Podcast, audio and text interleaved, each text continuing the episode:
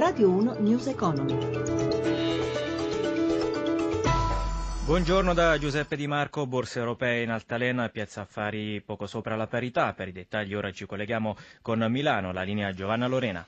Continui cambi di direzione per le borse europee in questa prima parte di seduta, più 0,02% l'indice principale a Milano in questo momento, eh, poco sopra la parità anche Londra e Parigi, negativa Francoforte, meno 0,18%.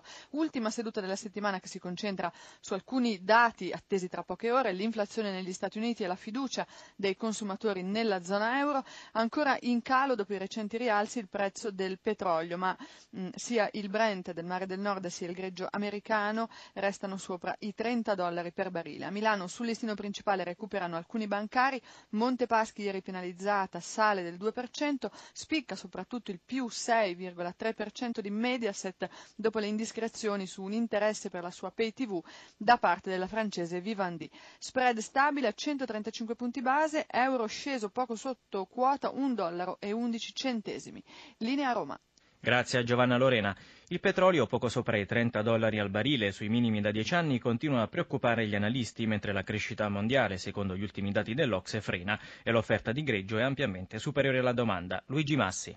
La crescita mondiale rallenta, Cina e India frenano, l'Europa soffre e lo squilibrio tra domanda e offerta di greggio con la domanda che scende e gli stock che aumentano rischia di diventare un problema serio anche sotto l'aspetto geopolitico. I paesi produttori di greggio si stanno muovendo, non proprio di comune accordo, ma si stanno muovendo. Dopo Arabia Saudita e Russia, primi produttori al mondo, Qatar e Venezuela, anche gli Emirati Arabi sostengono l'accordo per congelare la produzione ai livelli attuali, ma c'è un problema, come spiega l'economista Giuseppe Sacco l'Iran, d'accordo in principio, dice momento, io sto appena tornando sul mercato del petrolio, fino a non lo potete esportare, mi dovete fare delle condizioni particolari in questo accordo sulle quote. Però la cosa è abbastanza seria perché mentre la settimana scorsa gli stoccaggi erano diminuiti, invece gli stoccaggi sono fortemente aumentati questa settimana. Tuttavia neanche l'accordo ha garanzie di riuscita, anche perché sono iniziati i distinguo. La Russia, che pure ha appoggiato l'intesa, ribadisce che devono accodarsi anche altri altri paesi produttori e che comunque nel 2016 potrebbe aumentare la produzione del 2%. L'Arabia Saudita da parte sua dice chiaro e tondo che non è pronta a tagliare la produzione di petrolio. I prezzi, sostiene il ministro degli esteri saudita Adel Al-Jubeir, saranno determinati dalla domanda e dall'offerta.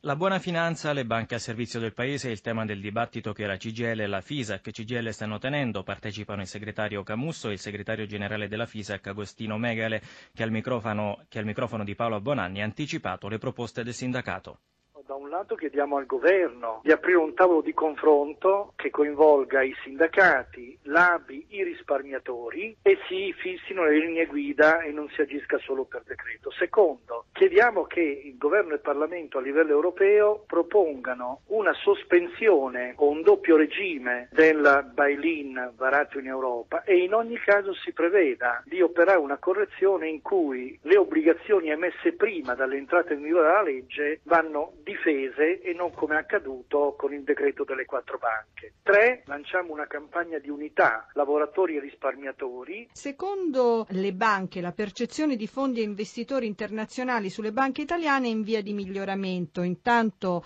il presidente della BCE Draghi dice a proposito del bail-in che è un aspetto incluso nel monitoraggio del settore bancario e il ministro delle finanze dei Paesi Bassi Dijsselbloem dice che le banche europee non sono in condizioni terribili. Bisogna riconquistare un clima di fiducia e di garanzia per uh, i risparmiatori e forse bisognerebbe giungere ad un'idea che effettivamente i trattamenti in Europa devono essere omogenei.